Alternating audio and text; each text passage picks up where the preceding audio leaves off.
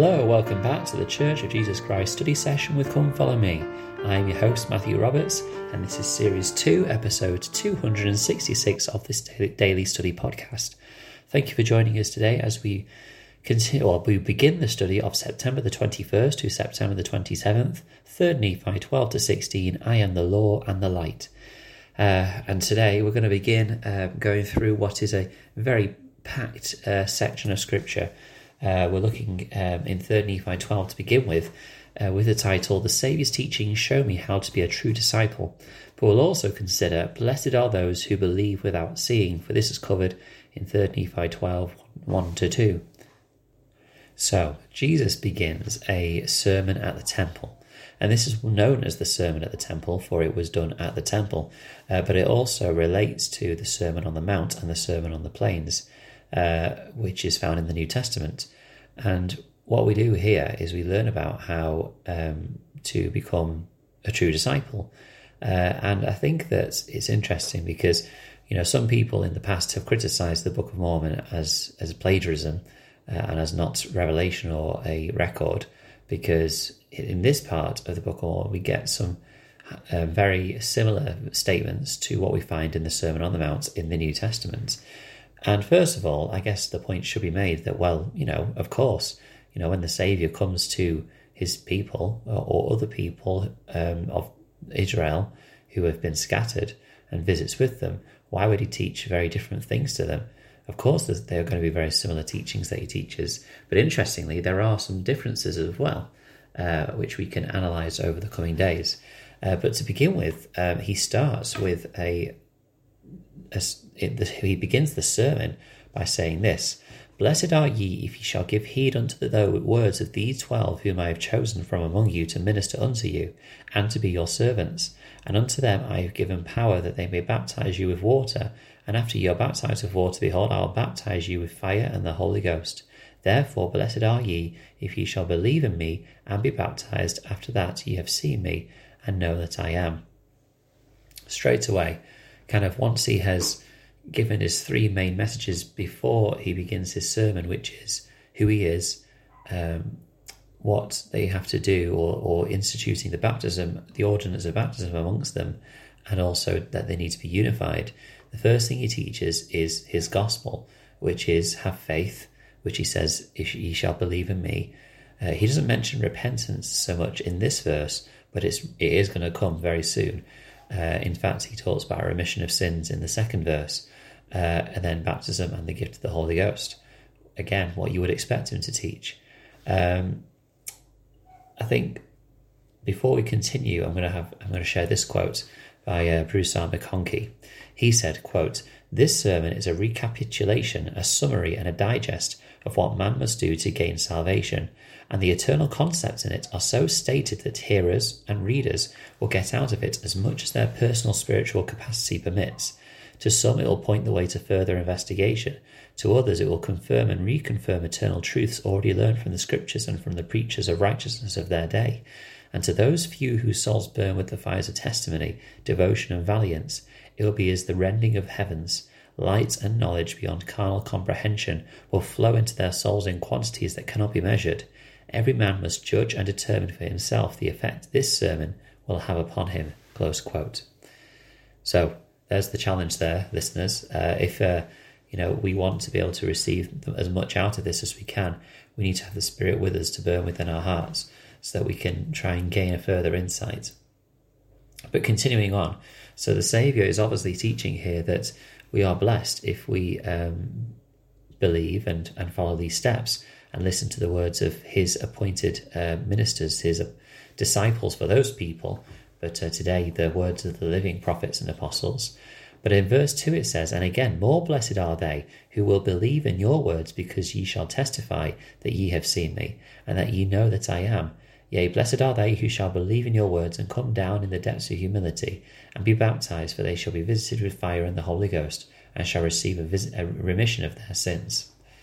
So here he's saying that it's wonderful if you listen to my sayings and do these steps, but it's even more wonderful, and they are blessed that believe just in your testimony that I came to you and do these things, which is everyone else, which is us today.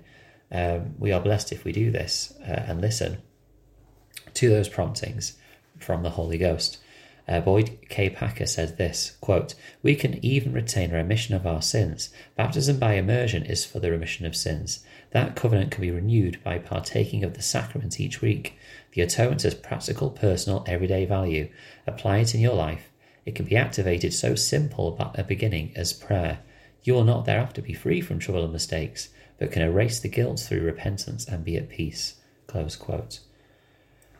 I love how, you know, we can just access the powers of heaven through as, some, as simple a beginning as prayer.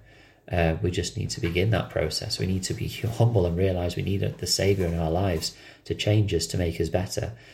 And then once He does begin this process, we then see the outcomes, the fruits uh, from what He teaches now.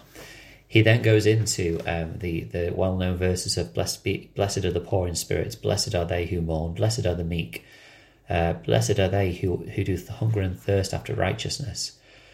And of course, the blessings with these things are, are huge. Um, and to be honest, I couldn't do justice uh, to, to, cover each individual one and talk about it in detail because, well, that would take a good two episodes of this entire week, and we've got so much to get through. But I do, you know, urge you to study these things and ponder them in your heart and think, first of all, you know, how am I doing with these things? I think when I was listening to these Beatitudes, when I first remember listening to them, I always imagined, uh, and I suppose it was kind of fueled by the fact that when I was reading these in the book in the um, kind of children's readers, so not the Book of Mormon reader, but necessarily, but in the New Testament, when the Savior does teach this these principles, they're broken down into individual parts, and there's a different picture with each one. And so I imagined that an individual, you know, may have these things separately and be blessed, but actually, this is all about being a true disciple. Uh, these beatitudes, to be poor in spirit, to be meek and mourn with those. Um, in verse 7, it says, And blessed are the merciful, for they shall obtain mercy. And I think this is a, a, particular one that true disciples of Jesus Christ are merciful. And you'll notice that I'm using that sentence beginning, uh, true disciples of Jesus Christ. The manual suggests that we do this um, and outline the things that true disciples do with that sentence beginner. So it's um, it, it's a really good uh, verse to really keep in mind, this one, because I think that if we are merciful, then a lot of these things will come into place. Uh, Gordon, President Gordon B. Hinckley uh, said this about mercy, quote, Let us be more merciful. Let us get the arrogance out of our lives, the conceit and the egotism. Let us be more compassionate, gentler, filled with forbearance and patience, and a greater respect, a measure of respect one for another. In doing so, our very example will cause others to be more merciful, and we shall have greater claim upon the mercy of God, who in his love will be, more, will be generous towards us. Close quote we need to be merciful if we seek to uh, receive the great mercy and the undeserved mercy that uh, our Saviour offers us. Uh, and so that is, of course, what he, is, he expects.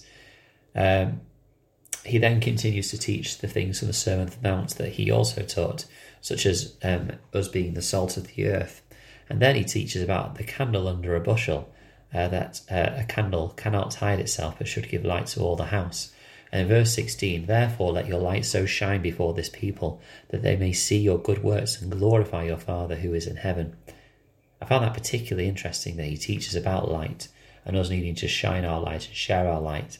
Uh, because, of course, you know, in the previous few chapters, there's been a lot of um, emphasis on light about how he is the light of the world, about how when he was crucified, there was darkness in the in the Nephites, lands for three days, and then the light came. And you know, I think there's there's no uh, coincidence there. To finish, I want to share this quote by Richard Dilworth Rust, who said, "The Saviour's coming to the Nephites out of darkness and great destruction was to them a miracle of light." A man descended out of heaven dressed in a white robe and declared, I am the light and the life of the world. In a series of unforgettable instructions, the Saviour taught those who stood before him at Bountiful to be the light of this people, to realize the light of the body is the eye, and that I am the law and the light. They were also to hold up their light that it may shine unto the world. Close quote. It is uh, important to remember that the light of the world has invited us to be lights unto the world, And whilst our light will obviously not be the same level or standard as his, we are invited, we are commanded, we are expected as a disciple, a true disciple of Jesus Christ, to be that light to others. And so let your light so shine to those that they may see the reflection of him in your countenance. Thank you very much for listening today. I hope you enjoyed this study. Uh, please do join the Facebook group, Church Jesus Christ Study Session with Come Follow Me, if you're interested in sharing what you've been studying. Uh, and please do email ldsstudysession at gmail.com if you're interested in joining me for a future podcast episode. Thank you very much for listening, and until we meet again.